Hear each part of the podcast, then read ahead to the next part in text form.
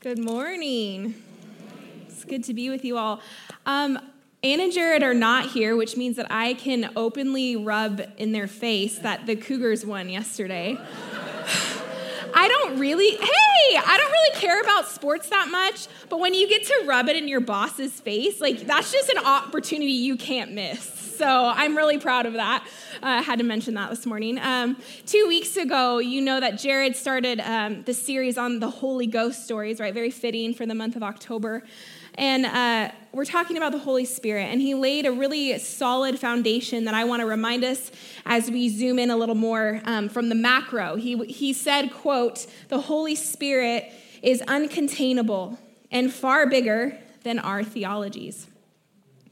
We learned from him that the Holy Spirit saves, sanctifies, and empowers. in each of our, our three messages are, are around that. And today I get the fancy word of sanctification to talk about. We're going to go from the Holy Spirit being out here, which is what Jared talked about last week, to the Holy Spirit in here. What happens when we internalize the Holy Spirit? I had an experience uh, just by buying carpet uh, or shopping for carpet a couple of weeks ago. There, you've heard the verb adulting. That felt like the ultimate like adulting right there. Um, my husband and I uh, have been living in our house for three years, and the carpet's original to the home from like 1999 we have two massive dogs that go upstairs with us every night, and so the carpet's disgusting. so it's time to replace it. And so I started to go to these different places and get bids, and there's this one gal, very helpful, very sweet. And we finally go to sit down, and she gets all of my information right because she wants to follow up. And she says, If you don't mind me asking, what do you do for a living? And you know, you've heard this probably from every pastor up here that always like we hold our breath inside, like, ugh. But uh, can I just say, there's one great advantage to being a female pastor. They're never threatened by you. they are never threatened. In fact, it's actually like cool for some people. And so they're kind of endeared to you. So I will say that's pretty awesome. So I said, actually, I'm a pastor. And being a young pastor is even more like out there, right? So they were like, she goes, oh my gosh, I, I can totally, you have that vibe. Like, I can totally see that about you. And I'm thinking, I hope it's a good, good vibe. Um, but I, I, got all things pointed to yes, that she thought I was a great person. She was so sweet. She was like, Where do you pastor? And I told her. And I was thinking about that experience as I talk about the Holy Spirit this morning. And I've had some of those experiences before when I've just been in a grocery line and I had someone ask me, they were like, You follow Jesus, don't you? And they were a fellow Jew. I was like, Yeah. So there's something that happens inside of us that we can't always explain. And I'm not telling you that story this morning to pat myself on the back, like, aren't I a good Christian? But to say that the Holy Spirit exudes from us. There's something that happens in the spiritual realm that we can't take credit for when we are operating in the full gifts and the full power of the Holy Spirit. People are drawn to us people sense something different about us. And that's what I hope that you will receive this morning. Um, that's the ultimate takeaway is to receive the Holy Spirit and all of his goodness and his fullness and his power and his gifts so that people will begin to ask, what's different about you? So, this word sanctification, if you are a words person, this doesn't scare you. Um, but for some people, words are big words are intimidating and they just shut down. and that's like me looking at numbers. Long numbers scare me and I shut down.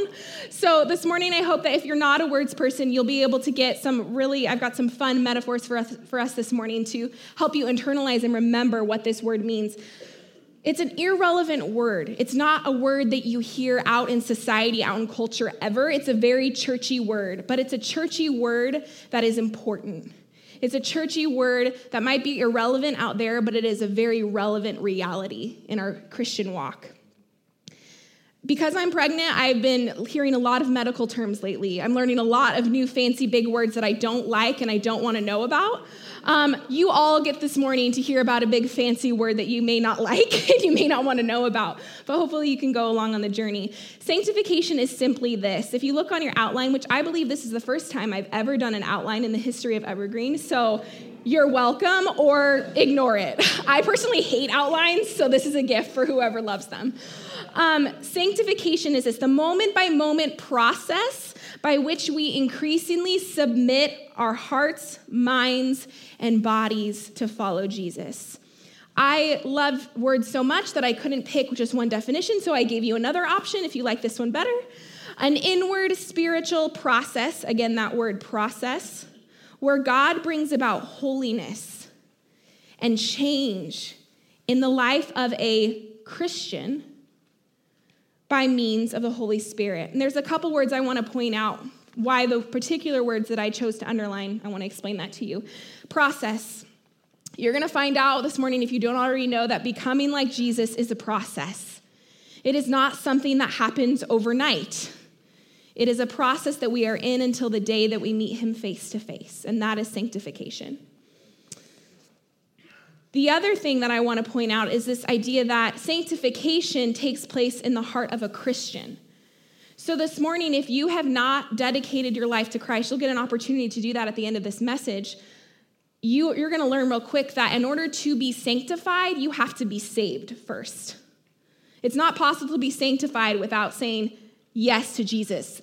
Save, being saved is the start of the race, and then sanctification is the process along the way. It's the miles that we continue to run along the way. One of the, the things that I love um, to think about is that we really can't be made holy without the Holy Spirit and that's on your outline as well. We cannot be made holy without the Holy Spirit. We cannot change without having the Holy Spirit live in us. It's not by our own will, it's not by our own effort. You know, there's a great illustration that I, I saw. I've got my Play Doh here.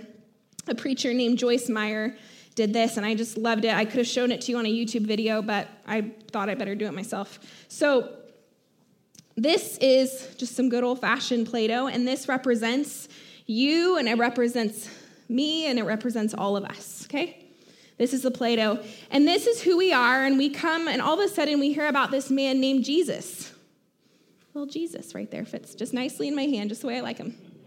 Okay? And Jesus meets up with us, right? Here we are, here's Jesus. And what happens when he meets up with us. See, not all of us fits in to all of Jesus, and for a very good reason. There are parts all of a sudden that need to be cut off, and it hurts, right? Ow, ow, right? It's painful, it peels away. But you know what's left in the process is a mirror image of God. And that's really the process of sanctification right there. We're becoming more and more like Jesus. John chapter 15, verses 1 through 8, we're going to read that this morning. I'm going to let you know, I'm warning you now, this is a scripture heavy message.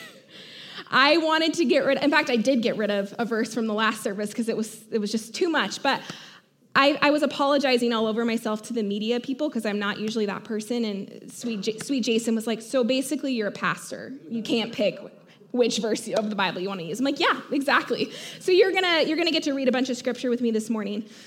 It says in John chapter 15, I am the true vine.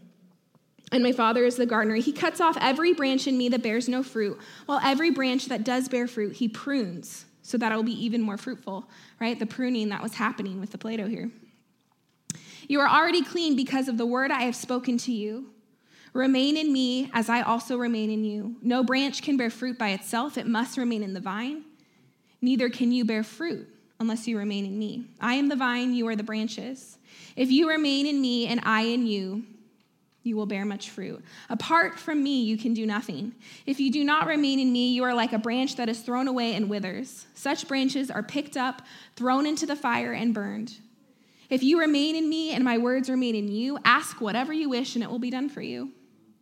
This is to my Father's glory that you bear much fruit, showing yourselves to be my disciples. So, in order for us to be sanctified, in order for us to be molded, we have to be connected. That's what we learn from the scripture. We have to be connected. We have to be connected to the vine. We are merely the branch. After we're saved, we, if you've had that encounter with God, you recognize all of a sudden your, your blinders kind of come off and you recognize that there is this battle being waged within ourselves. the battle between our old sin nature and our new fresh nature. The battle between sin and between the Holy Spirit. And this is where a lot of people give up and they drop out. They leave Jesus and they move on. They say, Yep, I got the golden ticket. I'm going to get into heaven. But after that, it's like sayonara. There are some branches who don't bear any fruit. And that's what the scripture is showing us. And there are people who are saved, but they don't have anything to show for it. They're dead branches. We obviously live in a, beautiful area that is filled with vineyards and, and great wine. And so the Willamette Valley has all kinds of options. And I was on OregonWinePress.com. You don't need to ask why, I just was. And uh, this particular uh, article was really fascinating, and it talked about the sap. You see, sap, as shown in this photo, is not found in every plant, but it is found in grapes. And I don't think that that is just a coincidence in this metaphor that Jesus chose to use. The bleeding, as they call it, when, this, when you cut open the branch and you see all this sap coming out, it has tons of positive benefits to the vine and it assists in getting ready for the spring buds and growth. Well, it turns out that the soil right here in the Willamette Valley is prime for providing an environment where the veins, the vine's veins fill up with this sap. And as you probably have guessed, I'm going to make the, the leap here that the sap in the, branch, in the branch is the Holy Spirit. A branch can stay connected to the vine and still die. It needs sap. It needs the life of the Holy Spirit running through its veins. And without the sap, the Holy Spirit, the fruit, the grapes, will not produce. And sadly, then, neither will wine. Right? We need the sap. You can't just be connected by being saved, you need the constant flowing of the Holy Spirit. How many of you, my 90s kids or parents of 90s kids, will appreciate gushers? We're having these for hospitality this morning. You're welcome. Um, gushers, what makes them so delicious and unique, if you've never had one, is they look like a regular fruit snack on the outside, but when you bite into them, there's this juicy, incredible liquid on the inside, right? And I was thinking because probably because I'm pregnant about food and I was thinking about gushers and I was like that's perfect. That's a total metaphor for the Holy Spirit. And so I went to three different grocery stores and bought out all of their gushers for us this morning or for me.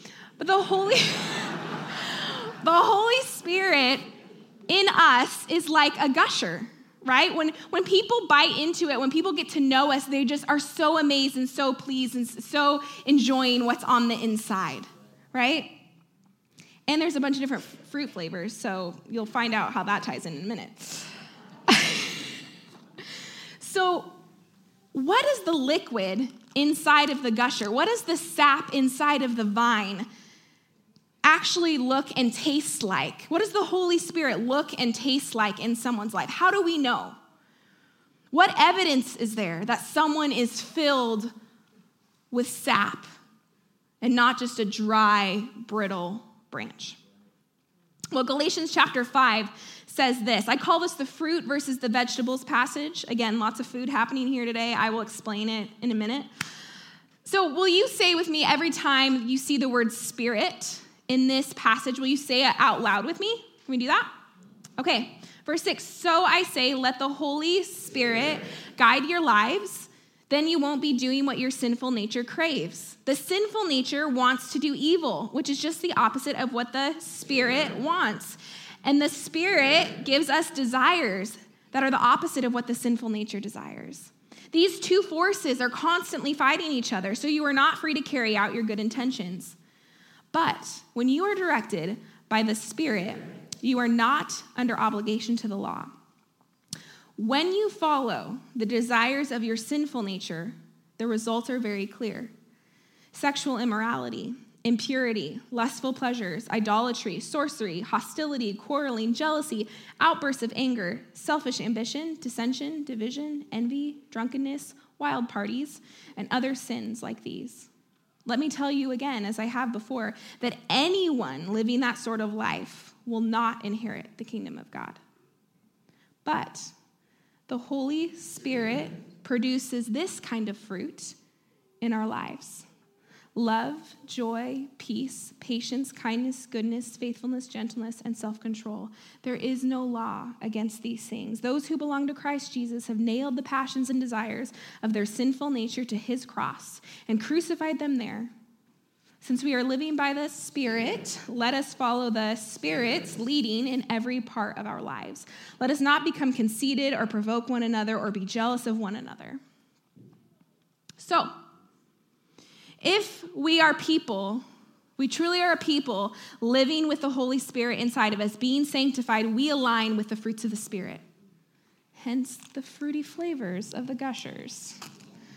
But if we are a people not living in step with the Spirit, we are producing what I call vegetables. Okay? That whole list of stuff that's gross, that's naughty, that's wrong, those are vegetables. okay? And here's what I'm gonna say this side of the room, you're the fruit. This side of the room, you're the vegetable. In the middle, you're, you're a tomato. You don't know what you are, okay? and here's the deal when you are the fruit, let's say you're the grapes, okay? We're also serving grapes this morning. grapes, they're juicy, they're good, they don't need anything added to it unless you're making wine, but that's a different story. Grapes on their own are so good. Vegetables, Brussels sprouts, raw, on their own, are not good. Okay? I love Brussels sprouts, but you know how I like them? I like them with olive oil, a little goat cheese, some bacon, a little apple. You know, I got to doctor it up. It's got to be tasty. And that's the same things that we're reading in this scripture about the things of the flesh. We try to package them up all nice to make them look good, like they are tasty, but they're not. Right? Fruit on its own is just good. You don't have to do anything to it. This is the sin of the flesh and the work of the spirit. Many of us, like I said, we like to be tomato. We want a little bit of this side and we want a little bit of that side. Some days I'm fruit, some days I'm vegetable. Fruits of the Spirit are produced by God, not the believer. We can't muster them up. I can't make them just happen by my will. Lord knows that there are so many times when I do not have in my power to be patient, right? And even more frustrating, as we learned with sanctification, these fruits that we're talking about, they don't just ripen overnight. Just like growing grapes, we have to pull weeds. It has to be exposed to sun and fertilizer and water. And this is not a new passage for many of you. You've heard probably tons of, of messages on the fruits of the Spirit. But there's one in particular that I really felt like the Lord wanted me to bring up this morning for all of us. And it was the very last word in that list, and it's self control. Self control is defined this way it's restraint exercised over one's own impulses, emotions, or desires. And when you're a Jesus follower, self control translates to this it really translates to obedience.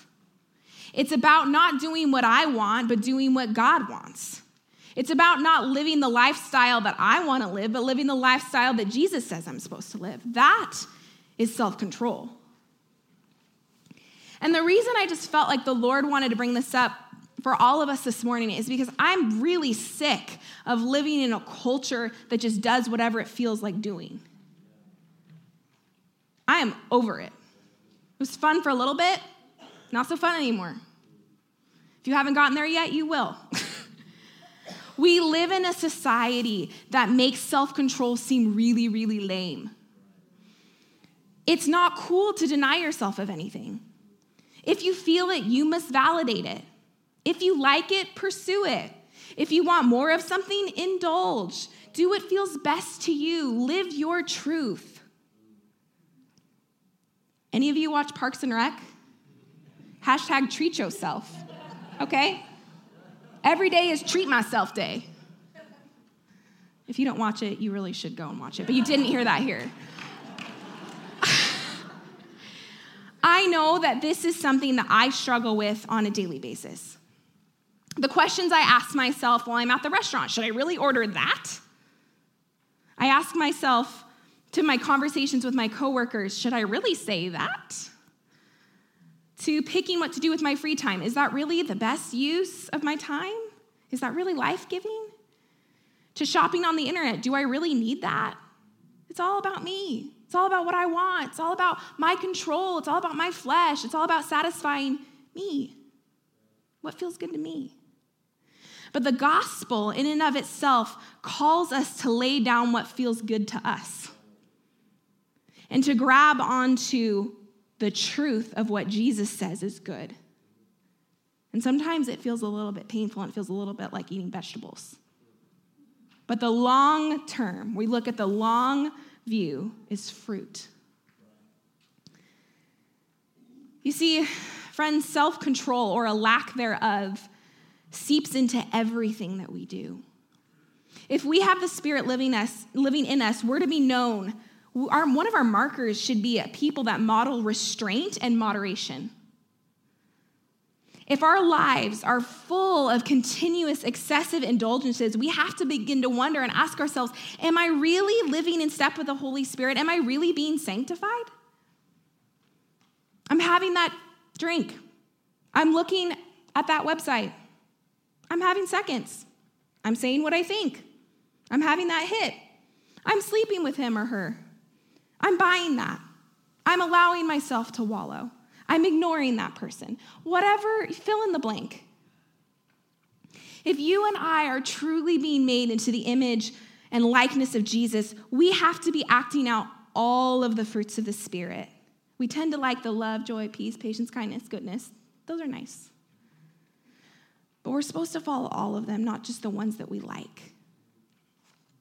When a person becomes a Christian, they usually undergo some radical life changes, especially if they've had a significantly immoral lifestyle before, uh, before that. And through the first steps of spiritual growth and self denial, they get rid of the large, obvious sins, okay? But it's really, really sad to say I have seen so many people just stop there. It's like, I got rid of that major one and that major one, whatever that means. And then they don't go on in their, in their walk with Jesus to actually eliminate the not so obvious sins that clutter the landscape of their lives. An example of this is uh, a man named Gordon MacDonald. He has a book called Ordering Your Private World. And he tells of an experience in his life uh, where him and his wife buy a farm, and it's really it's rough and the landscape around it they just decide they're going to tear down the farm and they're going to rebuild and when they do that, there's some massive boulders that they need to move. And it turns out um, that went pretty quickly. But when they moved the massive boulders, all of a sudden they were able to see what they weren't able to see before, which is all these tiny little pebbles. And if any of you have done this kind of landscaping, you know how arduous it is, and it becomes really tedious. And it takes really long. And he talks about how it was, it was extremely difficult. But eventually, they got to a place in their landscaping process where they were able to plant grass. And this reminded me of in uh, Rooted, in week four, there's a specific quote that I'm putting up on the, on the screen here that says this The character transformation process hinges on our obedience. You want to be transformed? You have to obey.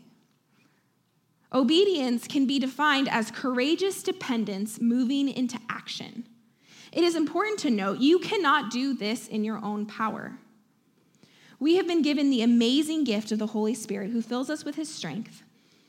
He helps us move through the valleys of our lives in obedience to God, which transforms our character to become more like Christ. The transformation process hinges on our obedience. We don't like that. I don't like that. You know the old song, some of you know, trust and obey. I like the trust part, the obey part, not so much.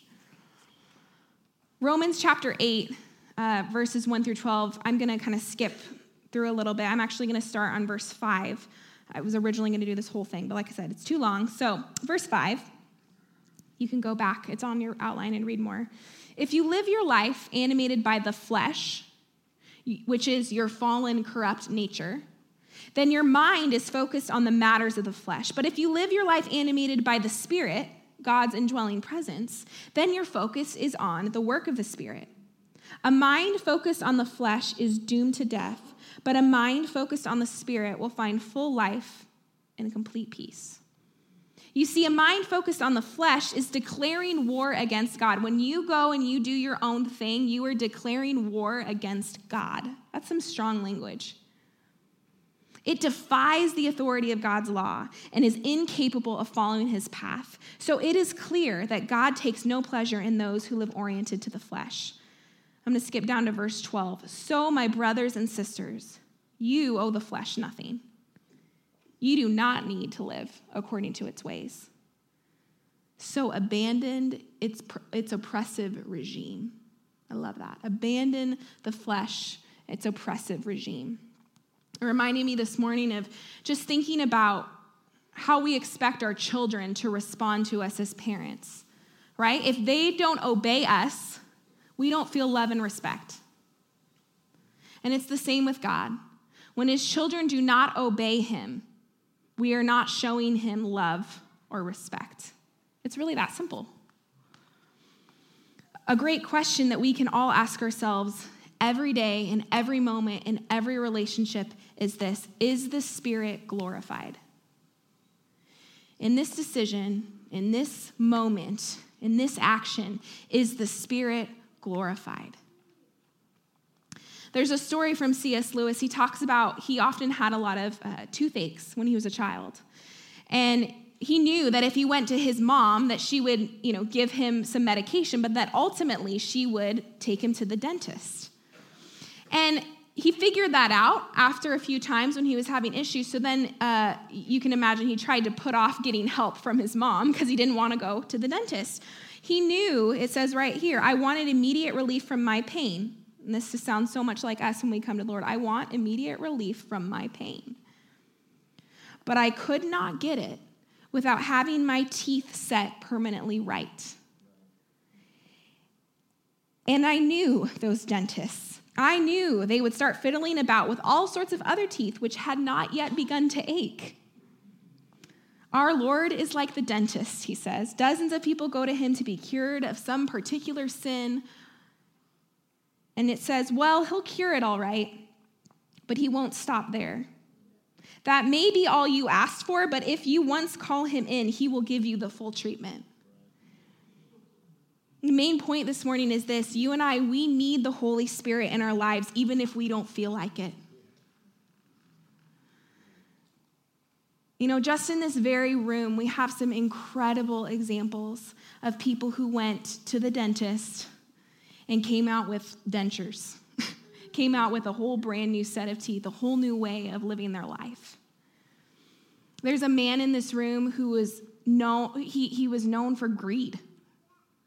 He, he realized, you know, I just, I was about acquiring things. I had all kinds of toys, was accumulating wealth, I was living for myself.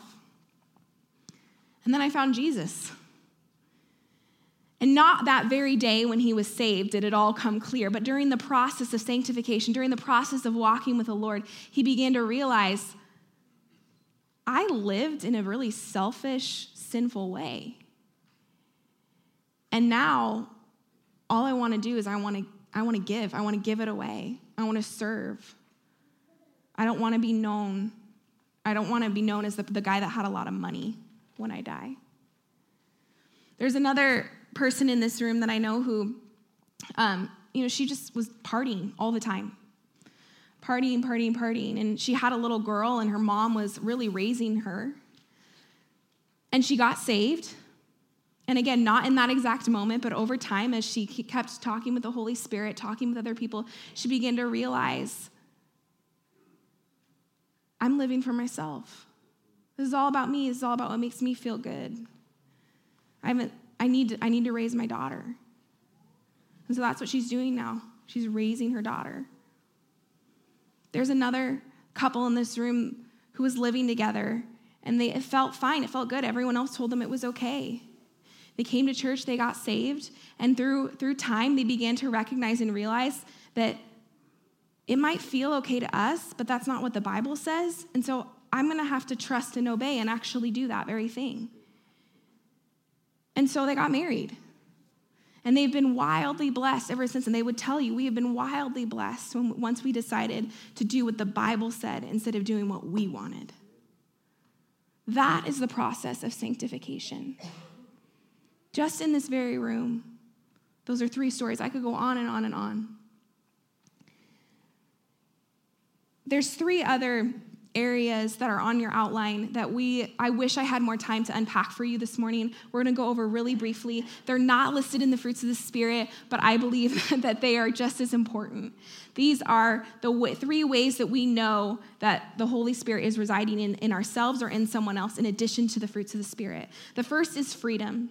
You'll see some verses there. You know, a very common one you'll hear is where the spirit of the Lord is, there is freedom story of chains being broken, of habits being gone, being set free, of being liberated. There's the, the freedom of not caring what other people think anymore, only what God thinks. There is freedom that comes when we experience life with the Holy Spirit. The second thing is wisdom. John 16 says, The Spirit will guide you into all truth and tell you what is to come. People who have the Holy Spirit running through their veins have an incredible amount of wisdom because they're connected with the Father, and the Father says that I will make my heart and my mind and my will known to you. And so, if you want to know if the Holy Spirit's running through your veins, you should have a, pretty incredible amount of wisdom that you can't give credit to yourself for. Another one is power power to witness, and power to heal. It says in Acts, You will receive power when my Holy Spirit comes on you, and you will be my witnesses to the ends of the earth. We are given power when the Holy Spirit comes on us to begin to testify to people about who this God is and what he's done for us and what he can do for them. We don't even go looking for it half the time. It just ends up right on our doorstep, right? In line at the grocery store, or at the carpet place. Okay? That's power. That's power to save. That's power to reach people from all nations and all cultures and all walks of life, and then to heal. Greater things will you do than I did, Jesus says.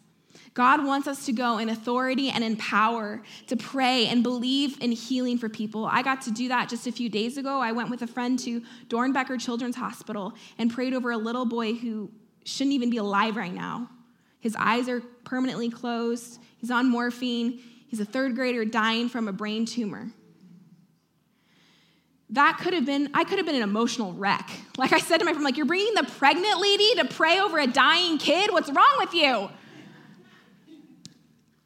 And I felt the power of the Holy Spirit with me. That God has given me the authority to pray over this little boy. And I don't know if he's gonna be healed, but I do know that God has given me his power to heal him if that's what God wants. The challenge for you this week is look for opportunities to operate in the Holy Spirit. Be intentional. Ask God, how can I display and experience your Holy Spirit today? And He will give you opportunities. There's another scripture on your outline. We don't have time to read it together today, but I would encourage you to go home and read it. John chapter 14, verses 15 through 21. Incredible, talking about uh, showing the love of God and that that happens through obedience. But where I want to end this morning is that there is there are many of us here who have yet to come alive, to awaken to the reality of the Holy Spirit in our lives. And in that passage, John 14, it says, You are going to see me, Jesus says, because I am alive and you're about to come alive. You're about to come alive, he says to his disciples, because you're going to receive the Holy Spirit when I leave.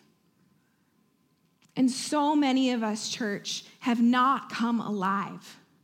We are living in our own strength and our own power. We've been producing so many vegetables instead of fruit.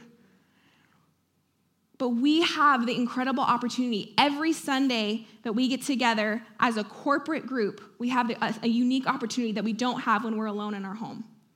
We have the opportunity to pray and believe together, to ask the Holy Spirit to do what He does best, which is to take over. Take over my operating system. Give me a fresh filling. Some of you this morning may have never asked the Holy Spirit. You got saved, but you didn't really understand or realize that there's this whole other part than just getting into heaven. there's this whole other part about living a life that honors God, that makes other people want to follow God. And so this morning, we're going to give you an opportunity to do that, to invite the Holy Spirit for the very first time to really be in the driver's seat. But others of us, probably the rest of us, are all here going, man, I just need a fresh filling. I've leaked. If you ever opened a Gushers bag when and a Gushers leaked all over, it's not fun. It makes me mad. I've leaked. And daily I need to invite the Holy Spirit, not to be resaved, but to be reminded. We're never done being transformed. We're never fully sanctified until we get to heaven. But we have an advocate, the Bible says. We have the God of the universe living in us and giving us every tool we need to live a life that is full and free. We can be better today than we were yesterday. And it's not because our God wants us to be focused on some behavior based religion. It's because out of a grateful response it's out of a grateful response to the one who created and the one who saved us. It's a natural byproduct. We can't help it when we are filled with the Holy Spirit. It is a natural byproduct to want to obey. I just, I just want to live where God wants me to live. I want to live the way God wants me to live. I can't help it. So if you'd bow your heads this morning, close your eyes. I want to give us an opportunity to pray. And I, you know, I really, we don't do this every Sunday. Um, and maybe we should, but this morning I really feel um, prompted to, to give an opportunity to anyone here who has never said yes to Jesus. You've never, you haven't even crossed the starting line of the race. You can't be sanctified because you haven't even been saved. You're not connected. If that's you this morning with no no one's looking around, it's just me, would you would you raise your hand and make eye contact if that's you? If you're here this morning and you've just you've never had the opportunity, you've never fully engaged with this man named Jesus.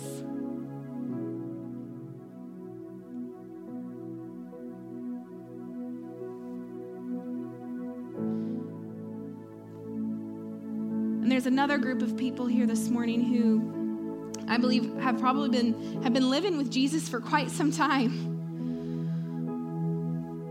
but have continued to operate on their own. Yeah, I said yes to Jesus, but I really in my daily life I'm not living in sync and in tune with the Holy Spirit. I've never really invited him to be in charge.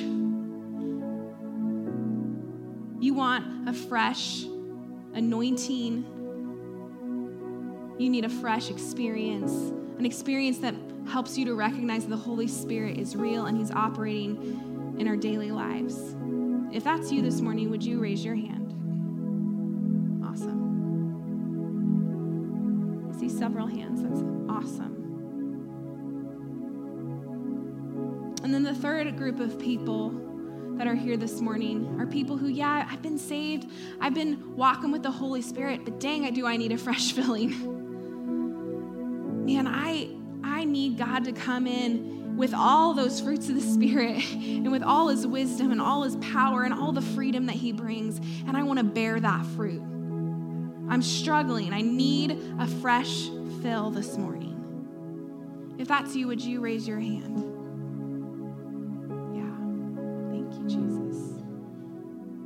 Lord, we come this morning so grateful, so in awe that you sent us the Holy Spirit to be a friend, to be an advocate, to be truth.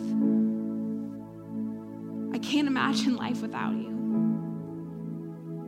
And God, I pray this morning for the ones who are asking for the very first time to be filled with every bit, every ounce of your Holy Spirit sap in them. God, would you do that? In your power, would you come to them right now and would you fill them in a way that they've never felt before? All of a sudden, the reliance and walking with Jesus becomes a little bit easier and a little bit lighter because they have the Holy Spirit with them. Lord, would you do that this morning? Would you release all your gifts and all your fruit in them? And Jesus, for the rest of us who are here and said, God, I cry out to you for a fresh filling, Lord, would you do that?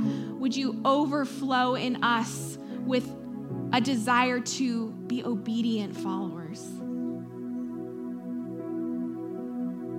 to follow your lifestyle and not our own, not the way of the world. Your yoke is easy and your burden is light. Thank you for sanctifying us, for the process, this journey that we get to walk through with you and together as a church. We trust you with your holy, with your Holy Spirit guiding us every step of the way. It's in your name we pray.